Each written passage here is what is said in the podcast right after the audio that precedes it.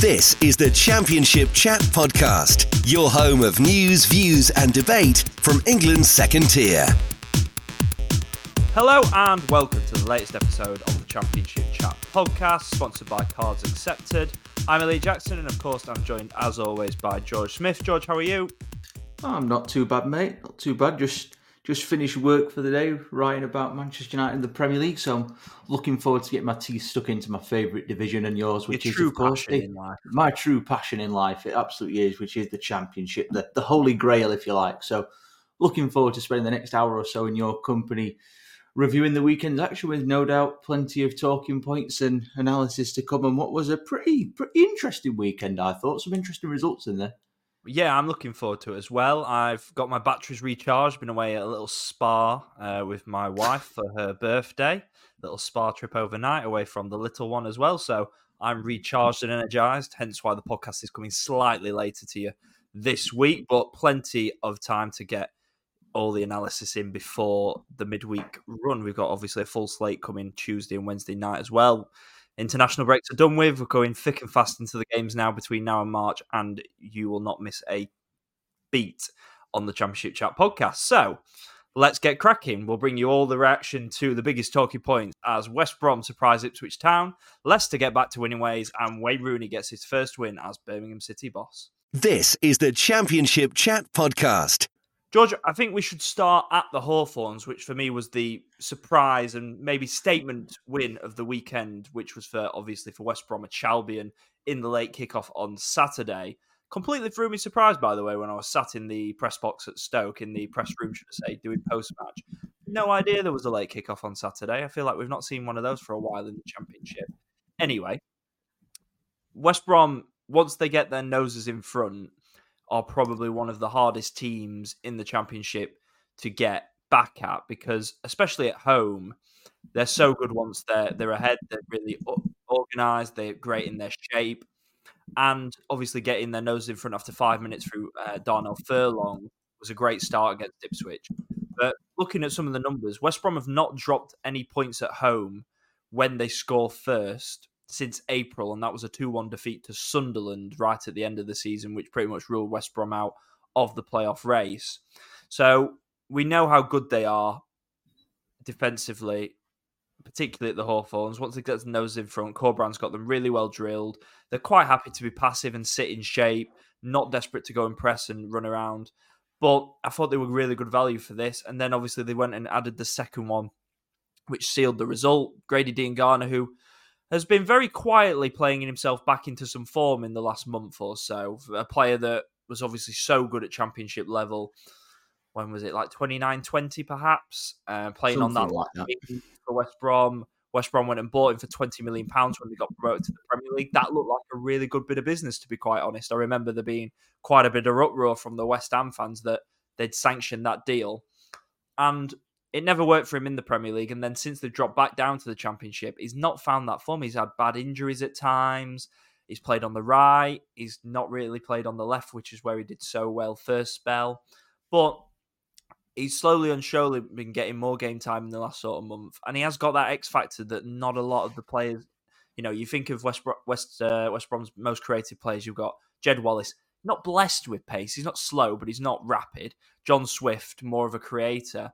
Um, they, they've got someone in Diangana who's a little bit of a, a joker in the pack, someone that can go round players, who's got that electric burst, and playing sort of off the front. He's got a bit more freedom to go right, to go left. It was quite a fluid front three of uh, Jed Wallace, Diangana in the middle, and then Matt Phillips on the left, but all capable rotating in different positions, particularly Wallace and Diangana swapping around, spearheaded by Brandon Thomas Asante.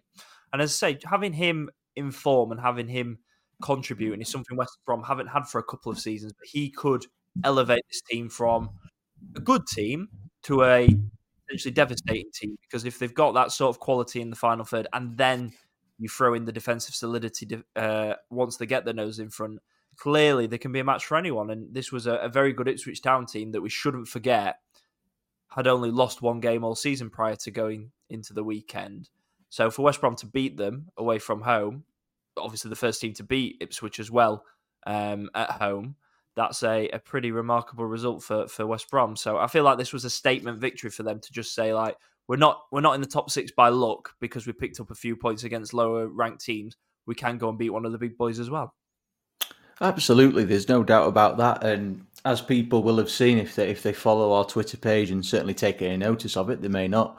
But um, I had West Brom as my shock at the weekend to beat Ipswich. It was a result that I really, really fancied, and I saw it coming a mile off because this home record that West Brom have, have developed under Carlos Corberán it is quite impressive, to be honest. And we, have put a tweet out on the podcast um, on the Twitter page today, looking at that record that Carlos Corberán has in the championship since he took over at West Brom: 16 wins from 24, losing just three games, 53 points from 72 available, 15 clean sheets as well. And I think when you look at some of those defeats, the three defeats he's had in there, one of them was suffered literally days after he took the job against Sheffield United. One that you mentioned earlier on the Sunderland game when they lost, and then Huddersfield earlier this season. So there's been a few little narratives and a few little stories in there, obviously with Huddersfield being Corberán's former club. But overall, this develop, this home record that West Brom have developed is is quite impressive. And like you said there, they've slowly started to integrate Diangana back into the team, and it's just given them that little bit more thrust and that little bit more energy because when you look at West Brom's team, it's it's arguably one of the most experienced teams in the division. There's a lot of older heads in there. You think of Kyle Bartley, Jed Wallace, Matt Phillips, those sort of guys. But when you've got someone like Diangana, that little bit younger and that little bit more youthful and more energized, it just creates a really nice blend. And Diangana's certainly resurrected his career a little bit in the last few weeks. He's got three goals, two assists in his last five games. It's a really healthy return and he looks like a player rejuvenated by Carlos Corberán. And it, like you said, the Premier League move it it almost stalled his career in a way. It never quite worked out at that level, and he's obviously had to bide his time. He's come back into Carlos Corberán's plans now. And in the last few weeks, he's taken on this role of either out wide or through the middle, and he seems to be flourishing. So that's really good going for him and for West Brom to get him to speed again. But looking at the result in isolation, I didn't see the game in full. I saw little bits of it. I was I was in and out on Saturday, a really busy day, doing lots of different things, sorting things out. But I thought the bits I did see, West Brom, they looked in control of the game. Ipswich, a team that obviously have been blowing everybody away in the goals department. They concede a lot, certainly at home, but they also score a lot. They didn't really have a sniff in this game from what I saw. They were really lackluster and really flat. And having looked at the the comments from Ipswich fans and Ipswich journalists who cover their games, they said that it, it was a it was a deserved result for West Brom. It was no fluke. It was what they fully merited, Ipswich never really looked like scoring. So I think for West Brom, it's a result that they can take huge amounts of comfort from. It's four wins in five now. It's just one defeat, I think, in their last six. So it's it's really encouraging signs for them, and I think you've now got to consider them as genuine contenders for the playoffs because when you consider who they've played so far this season, the bulk of their wins have come against the lesser teams, if you like. That, that that's why this one feels like a bit of a statement, doesn't it? It that, does. This is the first one where they've sort of shown their claws against one of the better teams in the division. It, it does. It certainly does. At the same time, though, you look at a couple of their results and you take into account, of course, that certain teams weren't in the position they are now when they played them. But obviously, they did stick four past Middlesbrough towards the beginning of the season. Borough, of course, though, were not at the same level as they are now. They won 4 0 away at Preston, who obviously only a position behind them at the moment. Um, they, they were edged out narrowly by Southampton only just before the international break. They got a point away at Leeds as well, let's not forget. So they've played two of the current top three and they've taken four points out of six, which is quite impressive. So I think it's a point now where you look at this West Brom team and say, look, you have got to appreciate the job that Carlos Corberán has done, bearing in mind all what's gone off in the background with the, the ownership situation, and the fine, lack of finances he had in the summer he's done a really, really good job, Carlos Corberán. And I think his record at West Brom has gone somewhat under the radar a little bit and probably hasn't got enough as much credit as it deserves. Certainly that home record, it's it's really, really impressive. Well, if so, if, if we generally think that you're looking for two points per game for an automatic promotion side, they've done that at home. It's just yeah, obviously replicating that, it away. They've done that at home over the away form, isn't it? Time. But that's the thing; they've only lost just looking at the numbers now, they've only lost three away games so far this season, so it's not the worst return in the world. There's a few, and and, and looking at there's a few draws in there, but overall, West Brom are a team that are reasonably consistent, certainly at home with the wins. So it's just a case if they can put a couple of wins together on the road, then I certainly think they've got the credentials to be in the conversation this season because they are one of the better teams in this league. So I think they're going to take huge amounts of confidence from that win on uh, on Saturday against Ipswich. They've got a big week this week. They've got Cardiff, Uh, as we record this tomorrow evening, Tuesday night, Cardiff away. Not be an easy one. Cardiff's home record also impressive so far this season. And then a, a monster looking clash at home to Leicester on Saturday lunchtime, which will really put that home record to the test. So a big week for West Brom, you feel. And you look at their December, their next run of games between now, they've got six games between now and Christmas. They've got a mixed bag in there, playing the likes of uh, of Stoke City and Rotherham towards the bottom end of the table. Then they've got the likes of Leicester, Middlesbrough, Sunderland. So they've got a mixed bag. So be interesting to see what position they're in at Christmas. But with only two home games out of their next six, this could be where the big test is for West Brom. They've got to find a way just to improve that away record a little bit. But looking at their home form and the result on Saturday, a hell of a lot to build on. But for Ipswich, you know, disappointing day at the office, but it was one defeat in 13 for a newly promoted team. You you can't criticise that. It, it, happens. It was bound to come to an end at some point. They'll be able to get back on track as soon as possible. It is one win in four for Ipswich, though, and they've conceded two goals in each of those four games. And ultimately, I do worry that that against goals against column will undermine them as the season progresses. Still got a seven point gap on Leeds United, who, of course, dropped points as well at the weekend, as we'll come on to later in the podcast. Leicester City got back to winning ways, though, George. They beat Watford 2 0 at the King Power. Um, Rajovic had a really good chance at nil nil in this game, but couldn't convert. And Watford dug in. They, they frustrated Leicester, and I, I, do think I spoke a little bit about it last week, but or the, a couple of weeks ago before the international break. What Watford have probably their underlying numbers suggest they they're probably a better team than their league position and the points tally suggests. They can be quite an awkward customer, I think, for some of the bigger teams, particularly away from home. They don't give away loads of big chances, and they did sit in and frustrate Leicester for large portions.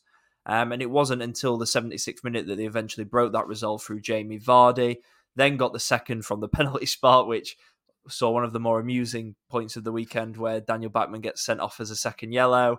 We see Ryan Porteous go in goal and get nowhere near the penalty, which is absolutely fine. No matter what the scoreline or what the context or situation, there's few things that are more amusing than an outfield player going in goal, is there? Not really, and I'll be honest with you. The the amount of sheer power that Jamie Vardy put on that penalty, I don't think any goalkeeper would have even got to that. So I don't think we could be too critical of uh, Ryan Porteous for not keeping that one out, can we? No, I don't think so. But yeah, important this for Leicester because obviously they'd lost two games before the international break back to back. Not exactly a, a crisis, but not scored in each of them either. And with a few injuries creeping in, they looked a little bit more settled. Ricardo back at right back, Hamza Choudhury in the holding midfield role, um, with Ndidi back in front of him. He's missed a few games. And again, we said at the start of the season that Ndidi probably didn't quite suit that right centre mid role, but they've actually really missed him in the in the time that he's been out with the team in the last few weeks. It's quite disrupted the team, I feel, as much as uh, an absence can do for this Leicester side. So really important for them to get back to winning ways in which they uh, they did so relatively comfortably. Yeah, and I think it was a result with no disrespect to Watford that I was I was quite confident that Leicester would secure back at home, having had two weeks to recharge the batteries after a couple of disappointing little setbacks at home to Leeds and then away at Middlesbrough. Uh, and this was a game that you always expected really that Leicester would win, but they did leave it relatively late. Vardy scoring the opener after 76 minutes, then obviously pounced on Bachmann's error for, for the penalty deep into injury time, but it got the job done. It was another three points, it was another clean sheet and it just just gets just steadies the ship a little bit, doesn't it? After it was slightly rocked prior to the international break, and obviously Leicester now they've they've passed the the 40 point mark already within 17 games, 14 wins out of 17. It is absolutely ridiculous numbers, isn't it? To be fair, but I think for Enzo Maresca, he'll just be relieved that you know, like you said, not quite a crisis, but just a little bump in the road has not developed too far ahead, and they've just managed to steady the ship, as I said, and, and got back on track. So this felt like a pretty routine one. Watford had their moments. I think it's fair to say they did. If they took their chances, the game could have mapped out differently. But I don't think Valérien Ismaël can be overly critical of his players because, like we've said, haven't we, several times so far this season, not many teams are going to go to the King Power Stadium and, and get a win this season. So, or even a draw, to be fair. Obviously, only Leeds and Hull have taken anything from the KP so far. So I think for Enzo Maresca, it's just a case of back on the bike, another step closer to the to the aim. Nothing too fancy, just a routine, steady victory.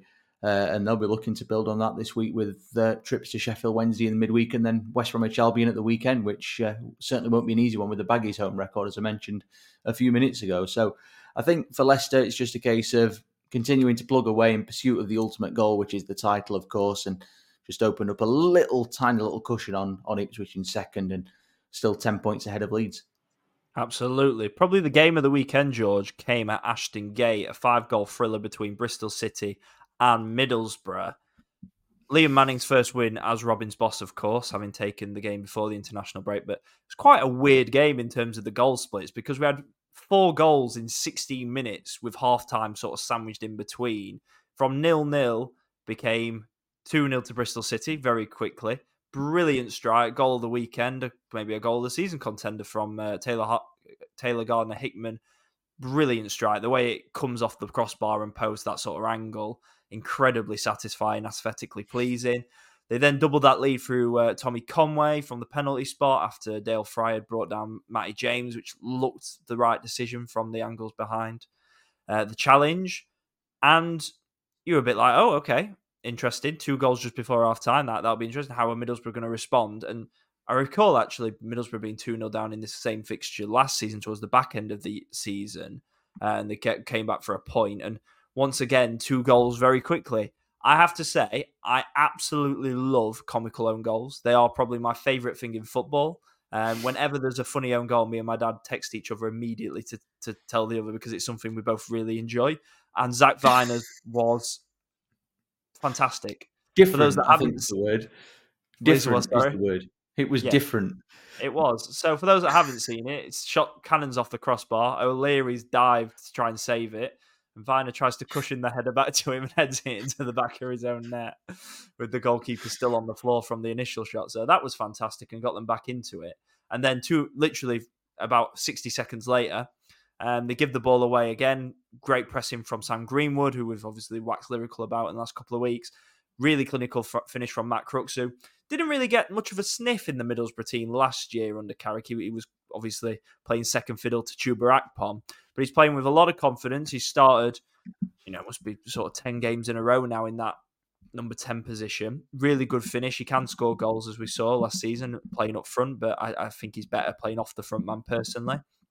And at two all, you were look. It was interesting because obviously we'd seen four goals in 16 minutes. Didn't really know which way the game was going to go. Two teams wanting to attack. And then the I think Boro will be disappointed with the goal that eventually was the winning goal. I don't think Seny Dieng covers himself in glory from the initial corner, sort of gets lost in no man's land a little bit. It gets headed to the uh, headed across, and then at the back post is Mark Sykes from a very tight angle to volley in the winner for Bristol City. So Liam Manning will be delighted to get um, that first win as, as Robin's boss, considering they've had the international break to work on some of the bits that he will be most pleased about. And um, yeah, good win for Bristol City and, and just a, a pretty bonkers game, all in all. Yeah, definitely. And I think starting with Liam Manning's start, four points from the first two games. The first game being QPR away. Yes, QPR have got an absolutely horrendous home record, but that was Marti Cifuentes' first home game. Not the easiest challenge when a new team's got a, a manager of their first home game and then up against a Middlesbrough team that had obviously been flying prior to the international break, beating Leicester in that last game and he's taken four points out of six. It's a really encouraging start, to be fair. Um, the game, though, it was it ebbed and flowed. Obviously, Bristol City going two and look, Boro coming back. Then Mark Sykes popping up with the winner, the own goal that you mentioned, hilarious. No, never seen anything like that. That was one of the best I've seen. That was just I, what Zak Vyner was trying to attempt. I really don't know, but that's a story for another day. But I think Bristol City, on the balance of it overall, probably did deserve to edge it. Obviously, winning 3 2 with the game, the way the game went, you just want to get out of there and get the job done in the end. And that's exactly what they did. So, Boro, they'll be kicking themselves having got back to two from 2 0 to 2 2. They would have felt the, the, the, the ascendancy. They were in the ascendancy. They'd got sort of the, the wind in the sails, and they were the ones looking for the winner to complete a remarkable comeback. But obviously, Bristol City just found that way. Seny Dieng, like you said, could he have done better for that third goal? It, it's certainly of comes and stops, and it just he does. He kind of stalls midway through the move, doesn't he? Almost, but I think you've got to credit Mark Sykes though because it's it's a tight angle. It is a really good finish. He, he took that really really well. I actually looked at some statistics earlier on actually that um, Bristol City, I think they've never lost a championship game that Mark Sykes has scored in. So he is seemingly a, a bit of a lucky charm for them. So a good win for Liam Manning. It's obviously it's important to win your first home game, especially against a team that obviously got ambitions of going for the playoffs this season. And it's just a case of Bristol City slowly and steadily creeping along now. As you like I've mentioned, four points from a possible six from his first two at the helm. The home form seems to be improving gradually as well this season. That's one thing that does seem to be on the up. And you look at what they've done so far this season in terms of their home record. I'm just um, just loading it up now. I'm not very well prepared for this bit. You'll have to bear with me. I'm just loading up the uh, championship home and away table. One of my best friends for our for our stats for the the podcast Twitter page. Night won't load typically. but no, there's certainly been improvements in Bristol City's home record. Obviously, beat Sheffield Wednesday not long ago. Uh, they beat Coventry as well, and obviously got the win at the at the weekend. So there's certainly improvements being made there. It's four wins from the first nine at home this season, three defeats in there. It's steady. It's nothing blistering, but it certainly feels like a step in the right direction because it was one of their downfalls last year. So if Liam Manning can maintain that and turning Ashton Gate into a bit of a fortress again, then who knows what, what Bristol City could achieve. I'm not saying they're going to go in top six this year because I think there's far better teams equipped than them.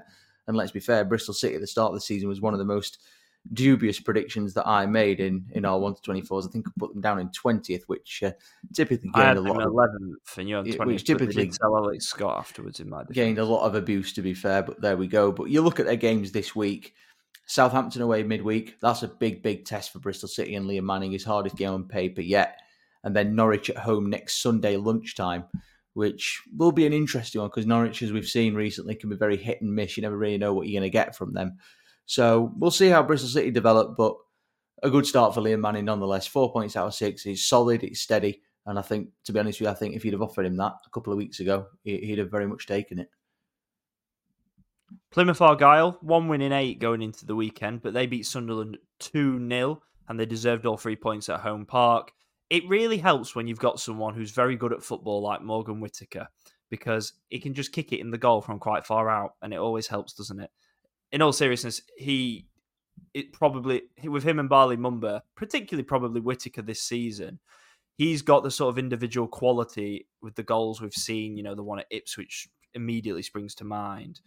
Teams at the bottom don't generally have those type of players, do they? So having Whittaker, whether it's when you know when games are tight at nil nil, particularly the, we know statistically the first goal in every championship game is so important. So if you've got a player with that quality that can help get his noses in front, that always is a big help.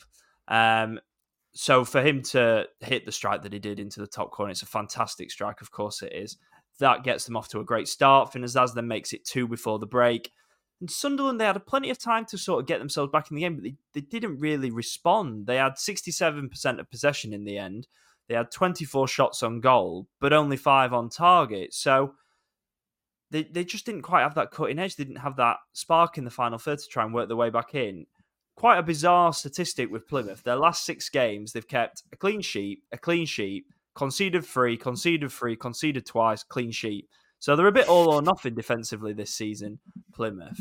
Um, all three of those, uh, two, two, of those clean sheets coming at home, one coming, I think it was the away at West Brom, a nil-nil draw. So they're a little bit up and down defensively, and they're going to lose games. They're going to go on runs like one winning eight. We said this pre-season, this is what we expected from Plymouth Argyle. But if you've got a player of the quality of Morgan Whittaker, it can be a massive, massive help and a differentiator particularly when they're at home park and they're going to have more of the ball. For him to be able to produce moments of quality like that, that is what's going to, in my opinion, that is what's going to keep them up and going to be the the big difference between the other teams at the bottom. Because you know QPR Chair can do it in moments, but we've not seen a great deal in 2023. Sheffield Wednesday don't have that sort of player. Huddersfield don't have that sort of player.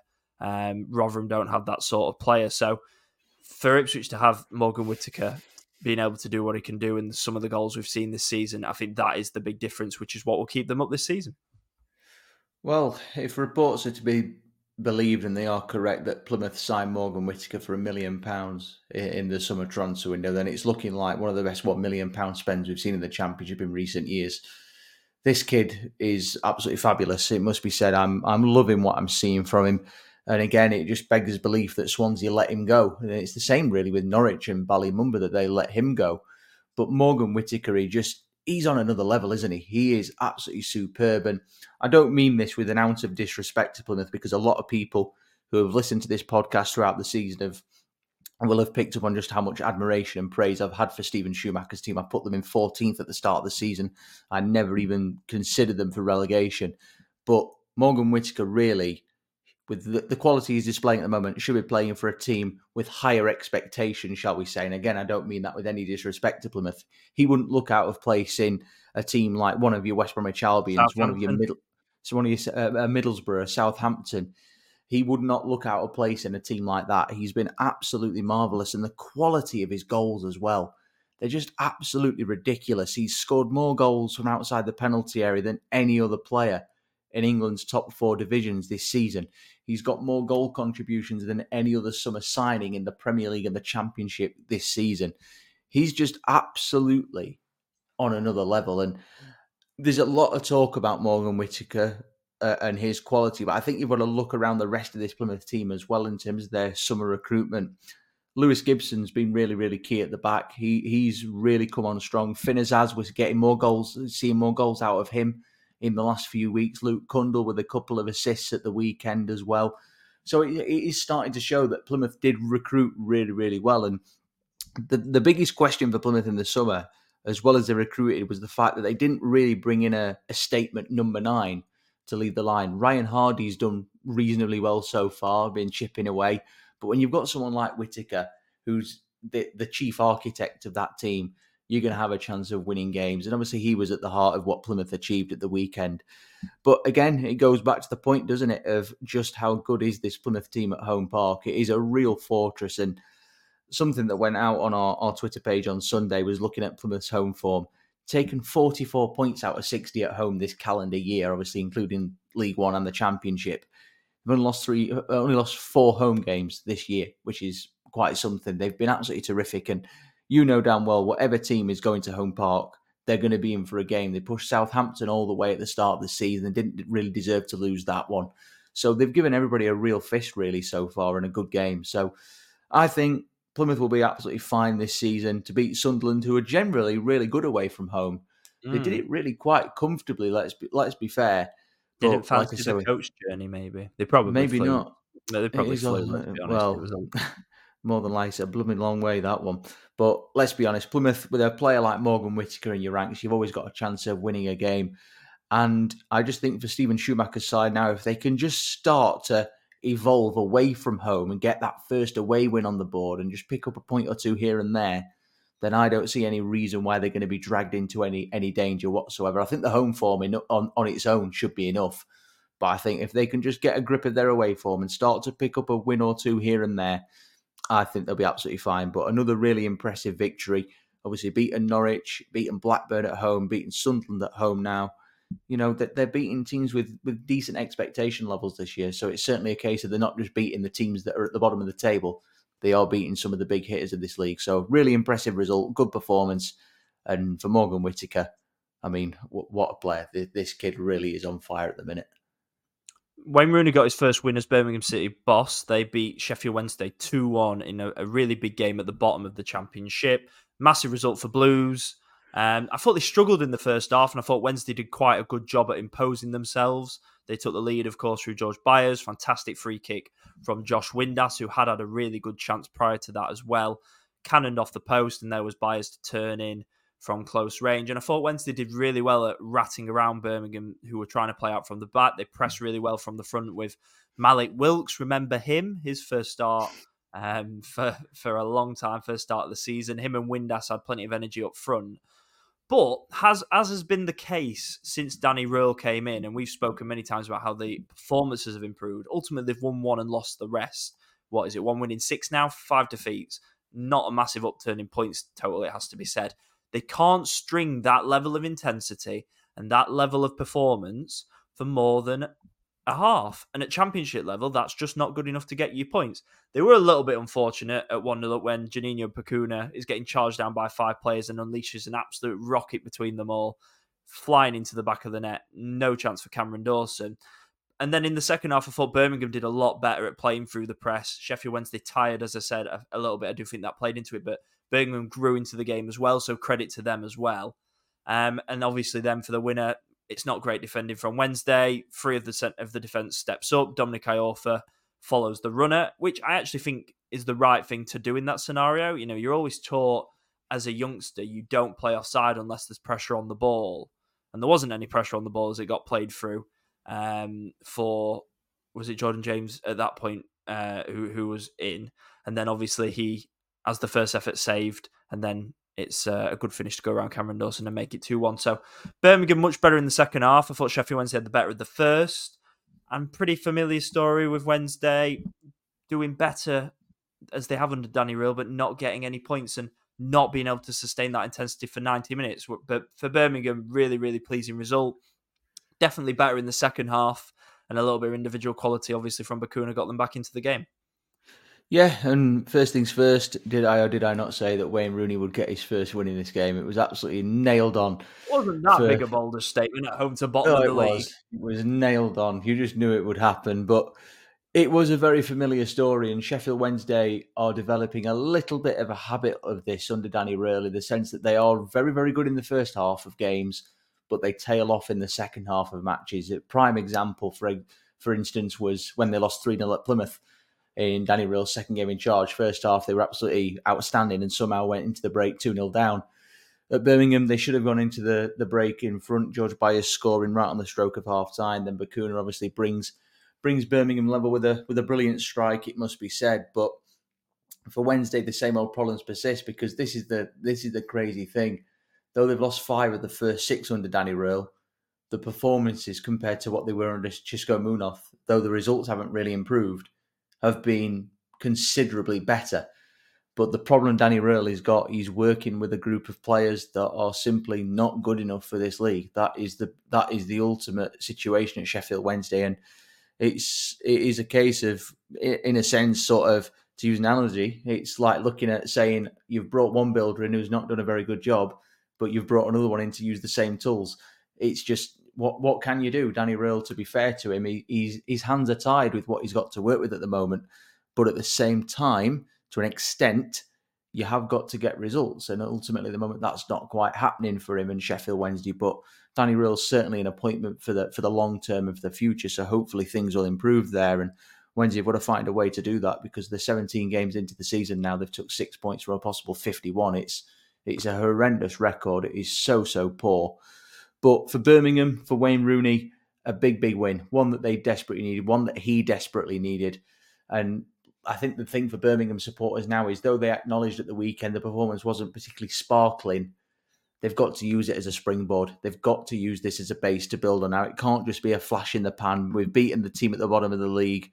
You know, we we can't just use it as sort of an excuse to think, oh, we'll win this one, but we'll go back to normal next time out. They've got to use it as a platform to build on and to try and get a consistent run of results because at the moment, even though he won at the weekend, Wayne Rooney, the, the decision to sack John and bring him in is still looking like a terribly poor decision from the Birmingham probably board. Which, talking about it, haven't we? Really, and, and we start probably have, but looking at it in its own isolation. But it, but it's, it's hard, hard it. that ultimately will sit over him.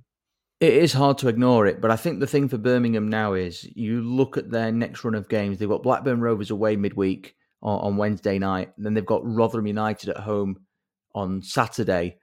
Rotherham's away record, we all know about that, how poor it is. Whether Rotherham will have a new manager in the dugout in time for that game, we don't know. That's that search is still ongoing. Rovers home record not this. this season either, to be fair.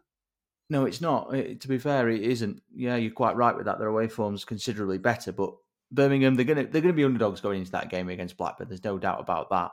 But then you look beyond that, and Birmingham, they've got to they've got to play both Leicester. They've got to go to Plymouth before Christmas. They've got to go to Cardiff before Christmas. They've got a bit of a derby with Coventry as well. So a big big run of games coming up for Wayne Rooney, and it certainly feels like that this could be a real acid test. These next six there's a different different caliber of opposition in there. The home game in Rotherham to kick December off looks like being the one that's the most fruitful for three points. But you know, we've seen in the championship results can come when you least expect them. So we'll see what happens. But for me, I just fear that it could be more of a flash in the pan than the start of a, a consistent run of form. But time will tell. Let me tell you about Stoke City nil, Blackburn Rovers three, because it's another win on the road for Blackburn, who've taken 16 points from possible nine, get well, possible 27 on the road this season. They only got 26 points in their 23 games last year, and it's the first time they've won four in a row in the league away from home at second tier level for 22 years. So, pretty good in terms of landmarks for the weekend. It was an interesting game because they scored really early through Scott Wharton, good header and they'd already had a couple of opportunities before that with Szmodics in behind. And then what happened was really weird because it was a proper frantic 15 minutes, very Blackburn Rovers, exactly what you'd expect. And then the arse fell out of the game. Just the entire tempo died, and Rovers just sat in. And when, go on then, Stoke, we don't think you're good enough to break us down. Have a go. And Stoke had 65% of the ball, which is not very Blackburn but they couldn't break them down. They created very, very little. There was one save from Daniel Johnson that Leopold Wahlstedt had to make, and that was just after they'd scored. But from the 15th minute to the 75th, I'm really struggling for many saves that Wahlstedt had to make. And, and Stoke had all the ball, and Ben Pearson was just dropping so deep. He was often their you know their deepest man. They were pushing both centre backs on, and Pearson was just sat as a quarterback as the last man at times. And but this created so little. They didn't have any creativity. They didn't have any players that could cause issues 1v1. And Blackburn just sat in and were quite happy to. And then in the end, the home fans got frustrated. And then it's an individual mistake from Jack Bonham who spills Jake Garrett's shot, and, and Andy Moran makes it two. Great week for him. He's really coming to the fore as well in terms of goals and assists for Rovers. Um, got two at Norwich recently, uh, recently got two assists uh, got an assist and a goal at the weekend as well. Got his Republic of Ireland debut uh, in the week as well for the senior team. He's on loan from Brighton. He's only a teenager. Really, really exciting prospect playing either off the left or, or in central areas. And it was game over, obviously, from that point. And, and by the time Sam Szmodics races through and goes around Jack Bonham for his customary goal and his 11th of the season, there was more Blackburn Rovers fans in the in the stadium than Stoke at that point. Um, and that made it 3 0. So it was a deserved win for Blackburn, but a different win to what we've seen from them this season. They showed different sides of their game, different qualities that I didn't necessarily know they had or they hadn't demonstrated. And Stoke just didn't have the quality to break them down. Stoke are a team that brought 19 players in the summer, and on that performance, I kind of think they need 19 more. They're just really uninspiring. If I was really beige, really bland, that performance from Stoke, but they sort of did all right to a point, but just couldn't break Rovers down. And, and Blackburn were clinical on the break and, and des- fully deserved their win. But it was, a, as I say, it was a different type of performance from Rovers, which we've not seen this season. Yeah, I mean, you you obviously filled me in about the game on Saturday evening when we had a little chat, as we often do on a Saturday night, reviewing the games that we've seen and whatnot. And I watched the highlights as well, and it did feel like there was a different sort of style to Blackburn that day. Obviously, a couple of goals, sort of counter attacking play, and yeah, I watched it and I thought this isn't the sort of usual approach we see from a Jon Dahl Tomasson team. It was a little bit different, a little bit unfamiliar to what we've seen in the past, and it was a case of seeing what else this team can do because we've both waxed lyrical about Blackburn in in the last few months, last season, this season, and they are they are still a very very young team. Jon Tomasson said in his interview with with ITV on Saturday evening that this team is still young, it's inexperienced still learning, mistakes are going to happen. But overall, they're a team that for the best part of 12 months now have been in and around the playoff picture, consistently there, consistently knocking on the door. So they are a team you've got to take seriously and look at and think, could they this year sneak into that top six? Obviously, they were oh so close last season, but now it feels like they're a hell of a lot better this year because you, are getting more in terms of it feels like you're getting more of an attacking output out of them. I've not I've not compared their goals tally at this point last season compared to this, but it feels like spreading the goals around a lot more this. They season. are. They are obviously. Szmodics is the headline one with eleven goals, but they they have spread the goals around better than they did last season. Yeah, certainly. And Scott Wharton scoring at the weekend uh, provides proof to that. Moran getting his first goal, and I just think Jon Dahl Tomasson is a manager that's getting a hell of a lot out of a very good, exciting group of players. And you've mentioned there, obviously, Szmodics is the headline act, but there's other players in this team that certainly in spells are very exciting to watch. Tyrhys Dolan, for instance, is a player that I remain a big fan of. I do like what I've seen of him in the last few years. But again, I think you look at Blackburn and you think young team, inexperienced. It's only a matter of time before they possibly fall away. But like I said, they've been in and around the top six now consistently for for, for twelve months, the whole of Jon Tomasson's reign, if you like, really. And they do look like a team that this season could bridge that gap. You look at their fixtures this week. Uh, midweek Birmingham at home, as we've, as we've just discussed. Then Saturday they've got Sheffield Wednesday away. This is two games where they really could get six points on the board. If they can get they kind of need to because two, after that it's Leeds and Southampton. Yeah, and that, that's really tough. That that is two of the, the hardest opponents you could wish for back to back. So it does sort of say where Blackburn what they need to do this this week. But if they can end this week with nine points from nine, beating Stoke, Birmingham and Wednesday to come, I think that's a really good marker that they can lay down and send out a message. But I think on the flip side, for Stoke City, just as it felt like they were turning a corner with that little bit of a run that they put together prior to the international break, this has brought it crashing back down again. You said obviously that the approach that they had was a little bit bit odd and a bit uninspiring. Struggled to get in behind the Rovers' defence, so it does again question what sort of plan Alex Neil is attempting to embed because when you've gone from the highs of winning away at Middlesbrough, performing they were so five well, unbeaten and they're not conceding four this, going into this, this so they the were thing. in good form. They were. Just, they were they just were. Just a bit easy to play against, a bit predictable, a bit bland, and you just thought for all the not necessarily money, but all the players that came in the summer, they didn't really have any game changers or anyone anyone that yeah. could get the fans off their seats I a little bit.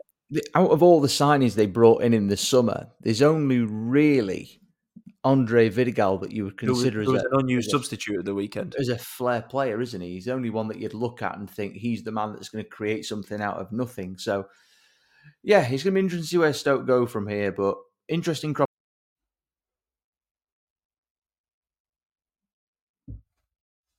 Weekend, that's a really, really tough one. And then Sheffield Wednesday at home and Swansea at home in back to back home games in early December. So, yeah, I think it feels like that the next two could be could be ones that go either way for Stoke in the sense QPR really really poor at home, but obviously I'm still looking to get that first win of the Cifuentes. They're going to be fired up for it.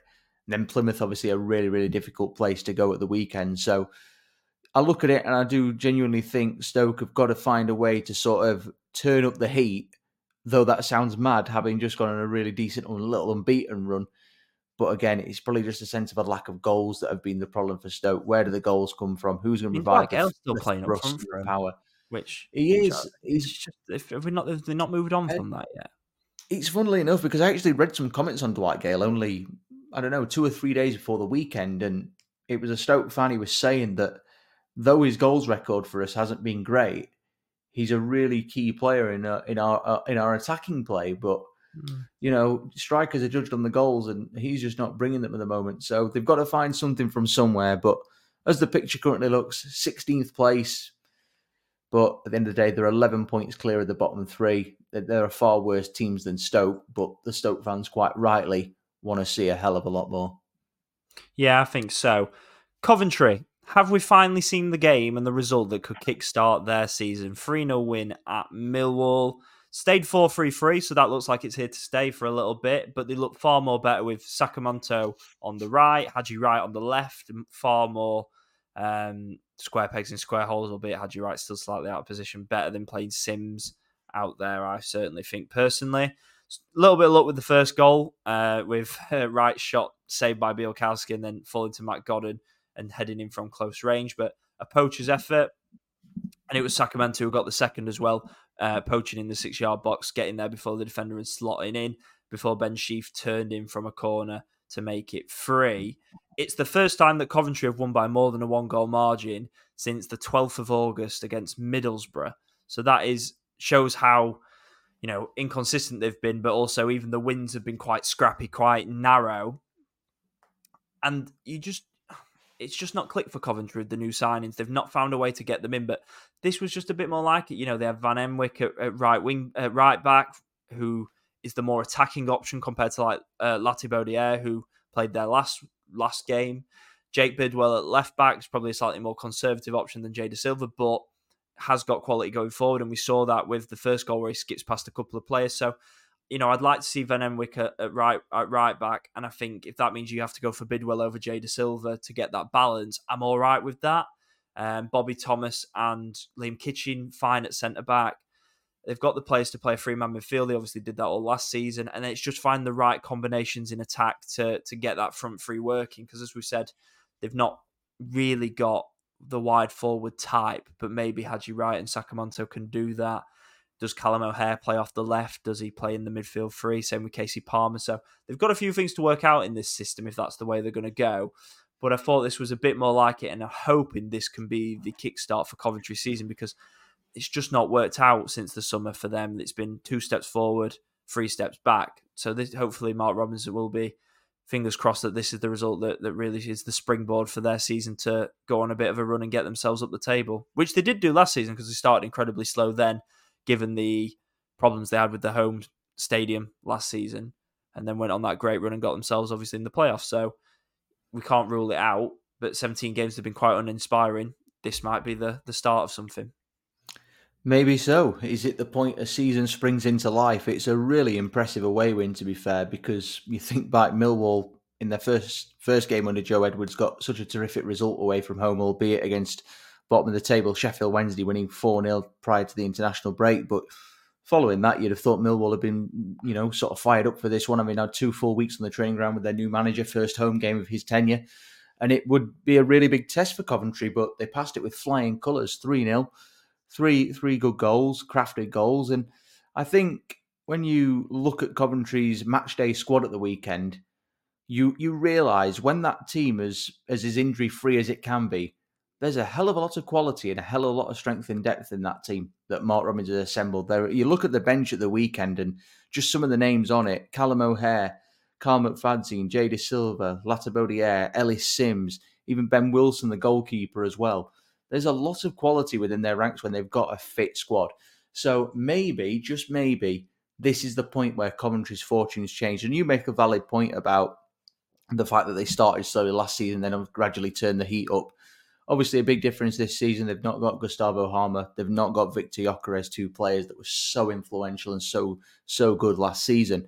But we are slowly, uh, and I say slowly, starting to see this team evolve and become accustomed to to the new signings they brought in in the summer. Haji Wright has slowly been getting better, slowly been getting in the goals. Got a couple at Coventry, uh, again for Coventry against Preston, I should say, not long ago.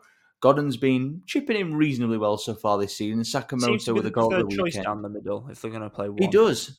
Yeah, Matt Godden seems to have because you thought after the summer with Wright and Simms coming in, that was sort of going to spell the end for yeah, his chances. Derby as well. He just wondered whether playing regularly. But the thing is with Matt Godden, though he's not the most sort of luxurious player that you look at and think he is a top top player, he's always there or thereabouts with ten goals a season. Goal scoring record speaks for itself.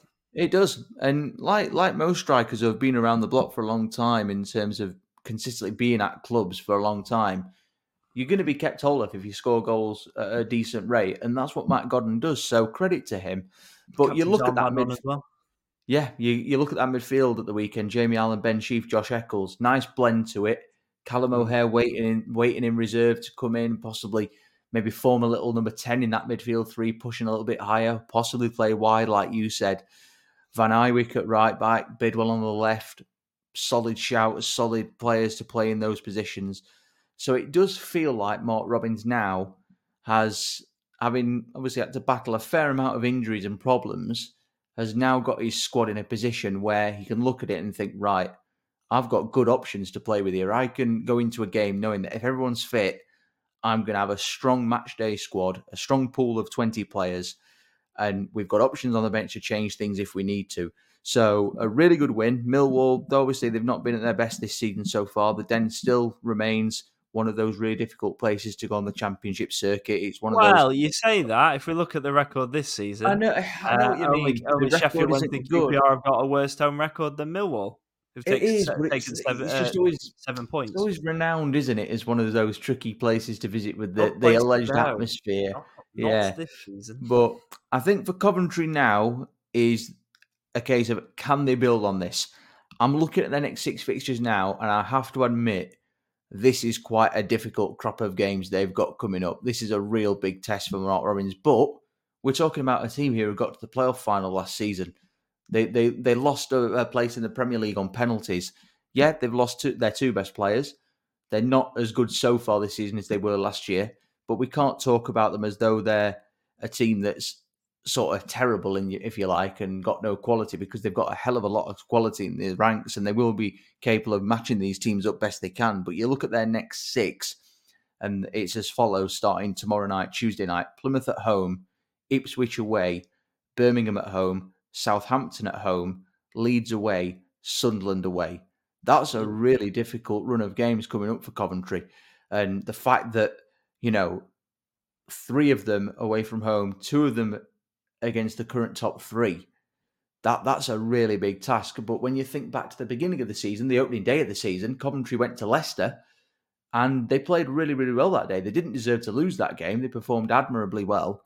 So they'll take comfort from that. They've improved since then in terms of the balance of the squad, brought more players in since that game. So let's see what happens. But hopefully, this is going to be a turning point because regular listeners of this know just how much praise me and you have poured on Coventry in the last few seasons, certainly last year, certainly in the last 12 months, if you like.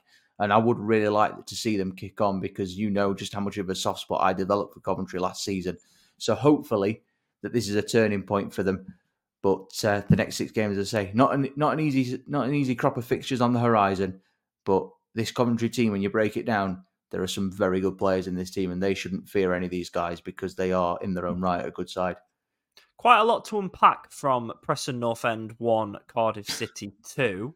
Um, I think Preston will probably fairly feel Collins should have been sent off for the head to head with Ched Evans. Kind of thrust his head a little bit, but I think if you're Preston, you can feel pretty aggrieved that he wasn't sent off.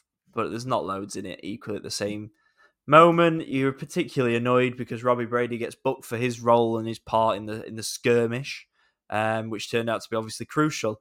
I found the Osmajić goal really weird because it's obviously a bad pass into McGuinness. He gets robbed by Osmajić.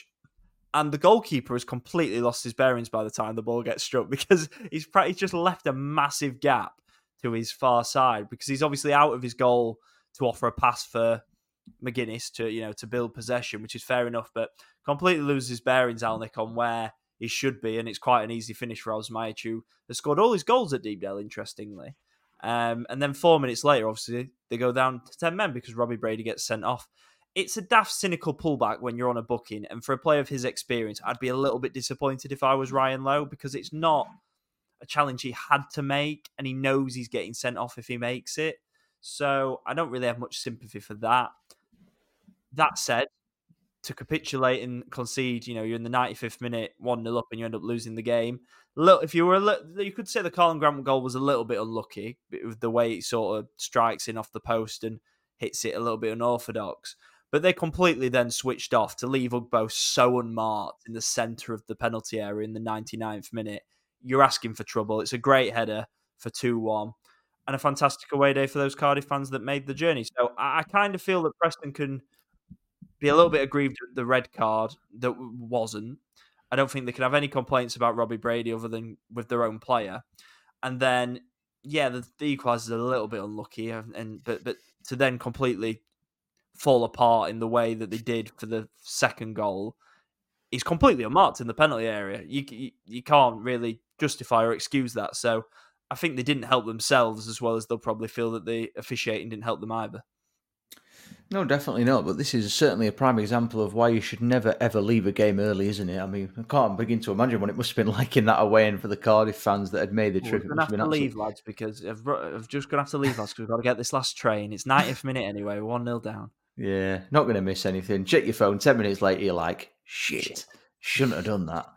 But no, I mean, what an ending. That that was that was just one of the maddest things that I think I've seen in the championship for quite a few years, an ending like that. But first things first, I just want to say what a cross and then what a header from Ugbo for the winner. That the way he steered that header, it, it just looks so aesthetically pleasing on, on the video. It was just such the way he guided it and the way Freddie Woodman dived for it was you know, it was almost like the ball was past him before he'd had a chance to react. It was such a brilliant header. But no, for, for Cardiff, that'll go down as one of those moments potentially come the end of the season when they look back and think, goodness me, that was a defining five minutes, depending on how their season plays out. And it could be the same for Preston as well, depending on how their season unfolds. I think, like you said, Ryan Lowe can have no complaints with the red card. Roy Brady, he knew exactly what he was doing. He's experienced enough to know to avoid that. Preston had got covering bodies back. There was a lot of work still for Cardiff to do to get the ball up the pitch into a good forward area. So he'll he'll be annoyed with Robbie Brady, I'm sure. I'm sure he will have had some harsh words with him in the dressing room after the game. But at the end of the day, for Preston, though they had ten men, you've still got to try and see it out. When you've withstood sort of half an hour, 35 minutes of pressure in the way they did to to concede twice so late on. It's the second be, one, isn't it? Like... He's going to be a real sucker puncher. And the thing is, people obviously talk about matters like this, but as human beings, when you suffer a setback like that, it's bound to dent confidence a little bit, I'm sure. I'm sure then Preston players will have trudged off that pitch on Saturday and gone home Saturday evening and thought to ourselves, yeah, we've really, really let this one go and we've got to try and find a way to bounce back as quickly as possible because if they'd have won that game, it would have just tightened their grip on a top six spot that a little bit more. They'd have been level on points with Southampton. You know, so point though is well, you know, it is, it is, yeah. Uh, a point wouldn't have been the worst with obviously with ten men, but to concede it so late on would have still been frustrating. But to then concede it again is a real kick in the knackers. Let's be honest. So they've they've got to find a way, haven't they, Preston, to respond from this? I do think it is potentially a a confidence denting moment we, we shall see, of course, this midweek. They've got a chance to get back on track. And really, when you concede two late goals like that, probably the thing that you need most is a game straight away to put it right. Probably the last thing Preston wanted, though, was a trip to Middlesbrough. Obviously, very, very good at home under Michael Carrick. And that's what they've got on Tuesday evening. Then they've got QPR at home on Friday night. Uh, game on game on the TV under the lights, which could be quite interesting. You'd expect Preston to win that one; they'll be favourites for it. And then obviously they've got back to back away games against Norwich and, and then Huddersfield. So you look at Preston's next run of games and what they've done so far this season, you certainly won't bet it against them to get a good crop of results from these next four. But so easily it could go the other way as we as we saw at the weekend when nothing can be ruled out. So yeah, it's one of those games where it's a bit of a freak scenario. It happens. It doesn't happen very often, but it can happen. It's just about how Preston responds to that setback. A disappointing one, but you know it happens. But for Cardiff, uh, a huge three points. But by the by the sounds of it, from what I've read, Cardiff were on the balance of play pretty awful for the most part. So they probably uh, got away with one. But big three points for Erol Bulut and his side, obviously still in a good position, seventh in the table ahead of midweek. And then finally, Norwich City won, QPR nil. Back to back wins for Daniel uh, for the Canaries and David Wagner. Much needed clean sheet. They had Ashley Barnes back in the starting lineup after you know what a couple of months out from injury. He played playing just behind Huang Ui-jo, who finished well for one 0 which turned out to be the decisive goal. Um, QPR plenty of the ball and a decent penalty shout when Danny Batth brought down Dixon Bonner, but another blank for Marti Cifuentes, who's not had the greatest of starts points wise. Uh, you know, a couple of draws and, and a defeat in his opening three games. So We've seen what he wants to try and do. He wants his QPR side to try and dominate the ball. They've not quite had the incision to open up the opposition and have scored one goal in three games, which of course was a, an absolute screamer from Ilias Chair. So not quite seeing the, the cutting edge in open play. They're obviously quite entrenched, entrenched in the bottom three at this point as well. Norwich, maybe, maybe, maybe David Wagner's coming back from the brink. Who knows? But yeah, it's um, this is an important result for for Norwich. Clean sheet as well will do their confidence world, but more of the same from QPR. Yeah, it, it does seem that way, doesn't it? But by the most part, what I've read from QPR fans, the style of football, it's a bit like Sheffield Wednesday, really. The style is improving gradually, but the mm. results just aren't there to match. And I suppose it is a case with for Marti Cifuentes he he's working with the the same tools that Gareth Ainsworth left him with. So, you know, there are limitations on what a manager can do because I'm sure if, say, I don't know, Man City traded squads with with Fulham, for example, I'm sure you'd see a decline in Man City, even though Pep Guardiola would still be there, sort of thing. You you can only work with what you've got, and ultimately for QPR, they've not got a team at the moment blessed with talent. So I think it is going to be a case of can they get a result here and there and get to January and try and implement a few changes. Let Marti Cifuentes bring his own players in. But the style of play, the football on show, according to the QPR fans, has certainly been a little bit better. So that's certainly a positive and a crumb of comfort they can, cling on to. And though obviously Cifuentes didn't win either of his first two, it's important to outline that this was his first defeat. So he's only lost one of those first first three games. So it's not the worst start. Obviously, no wins in there doesn't exactly inspire much confidence, but he certainly stopped the rot in terms of the, the consistent losing streak. But for Norwich, does it feel like they've turned a corner? Maybe. They staged that dramatic comeback against Cardiff prior to the international break to win that game 3 2.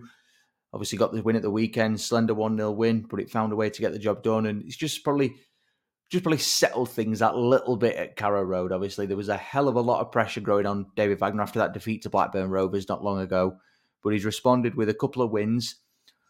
Uh, and you know, it would be easy to say when you look at the QPR results, sort of say, yeah, he was expected to this, what expected to win this win, which he will have been. But when you look at the Cardiff game, Cardiff have been very, very good at home so far this season. That was an impressive away win. So you've got to sort of be, you've got to give praise where where it's due. And well, it said the new director of football, Ben Knapper, who's obviously his start date's been brought forward. He can't make a decision ultimately until he sees what the yeah, what, what the uh, what the situation is. So he's going to get a bit of an extended, uh, you know, a stay of execution, for want of a better word, to, to, to have a look at what whether this is salvageable. So a couple, you know, a couple of wins gets him off to a good start. Yeah, and and as well as that, you know, you look at how how tight the table is at this moment in time. Norwich are currently thirteenth on twenty three points. They're only a couple of. Doesn't take a lot, does it, to get yourself? it doesn't. It doesn't. They're only, you know, they're only six points off the playoff places, which obviously there's a hell of a lot of traffic between themselves and that position at the moment. But if they have a good, good rest of the week, you know, playing midweek and then again at the weekend, if they get another six points on the board, say, then you know they're in a really healthy position heading into December. And you, you you've got to say that David Wagner, though he's had a bit of a sticky patch in recent weeks, he is still a really, really good manager. This is the thing. He has got a promotion out of this division, let's not forget. He had a good start when he came in last season. I remember he won them first two away games, scoring four at Preston, scored four at Coventry. They they, they did go on a little bit of a good run under him, and obviously there was a bit, really a bit of too much damage had already been done before he came in, if you like. So I think there is a good manager in there. But you look at Norwich's next four games, two are away, two are at home I've, I've got to be truthful and say that on paper, their next run of games look good, like good prospects for points. They've got Watford away and Bristol City away this week, then back to back home games against Preston and Sheffield Wednesday. So you know it's not the not the worst run in the world. And then they've got Huddersfield, the other side of a little trip to Portman Road on the 16th of December, which could be rather tasty. So mm. I think when you look at these next six games, I think this is the period that could possibly make or break David Wagner, to be quite honest, because there are games in this upcoming run where you look at and you think if Norwich perform at their best, they can get some good good points out of this. Where on the flip side, if they're not at it, they could easily be sucked sucked up and you know beaten and picked off. So I think this is the period where Norwich will have to evaluate and have to look at what David Wagner can do both short term and long term. But like I said previously, that Cardiff result, was it a flash in the pan? A win over QPR, slender 1 0 at home against a team obviously are really, really poor at the minute, can't score. Is it just a little bit of way of sort of just glossing on that win at Cardiff or a significant build on it? I would say it's the latter, at the, the former at the minute. So we'll see. I think this week will give us a better idea. Watford away, Bristol City away, then at the weekend and uh, you know we'll we'll we'll chat more about Norwich. I'm sure next next Sunday when we record the next episode. Yeah, there was three draws as well in the championship this weekend. Swansea two, Hull City two, probably the most eye catching with a two goal fight back from Hull City. I thought Ryan Allsop should have done better for both goals. The Jamie Paterson one at the near post, and then the shot from range, which he spills, and, and Jerry Yates gobbles up for 2 0. Hull made a couple of changes at half time. Jaden Philogene battering one into the top corner for 2 1, and then a really deft finish from Tyler Morton for 2 2. He's getting a lot of really good reviews, Tyler Morton, from Hull City fans after quite an inconsistent first loan with Blackburn. Made his debut for England under 21s in the week as well and scored. So he's one to keep an eye on over the next few weeks. Just just going to say as well, if you've not seen it while we've been recording this episode, have you seen that Swansea have actually strengthened their attacking options? I have not. They have. They've they've brought in a blast. Oh, I know. Yeah, sorry, it's Bolasie, of course. Yannick Bolasie, yeah, back read, in the championship. I read, I read that Michael Duff said something pre-match about that. Bit of an interesting one. That I think thirty four he is now. Mm, Interesting. Sure Still quite have the uh, pace and power well, that he once had. Stranger things have happened, shall we say? You never know. Rotherham United won, Leeds United won was an entertaining Yorkshire affair on Friday night, and a good point for Wayne Carlisle, who is still in charge of Rotherham because uh, Tony Stewart's yet to make an appointment. Leam Richardson currently the favourite for that. Leeds came flying out the traps, scored the exact goal you'd expect when you see Crysencio Summerville on the score sheet. Um, and they could have really killed the game off. It was a complete mi- mismatch between Peltier and Summerville down that Leeds left, that Rotherham United right, but they didn't kill the game off. And then Odoffin makes it one all with quite an opportunity strike. And then Rotherham were good value in the second half. I thought they had the best chance through Sam Nombe, which was cleared off the line by Cooper and a brilliant spot by the linesman to correctly rule Patrick Bamford offside in the build up to what looked like a Jaidon Anthony 90th minute winner. So great point for Rotherham. Leeds a bit of frustration, but didn't take the chances ultimately. And then finally, Huddersfield won, Southampton won. Better performance from Town, but they were a little bit fortunate with the goal, which obviously is a Ben Jackson cross that goes all the way in. They, they could have easily crumbled though, because Adam Armstrong scores in the first half, and there's plenty of time for Southampton to take the game away from them in that period. So, given the recent run of results for Darren Moore, a much more positive result. And that marks the end of this week's Championship Chat podcast. Please make sure you are subscribed to this podcast feed wherever you get your podcasts, and you'll get the latest episode from us every single week. Make sure you're following us on Twitter as well at ChampChatPod24 for all the latest Championship news. And a huge thank you again to our sponsors, Cards Accepted, for their support this season. If you're looking to take car payments with no contract or monthly fees, make sure you check them out at cardsaccepted.co.uk.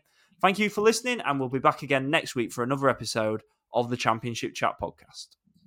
This is the Championship Chat Podcast, your home of news, views, and debate from England's second tier.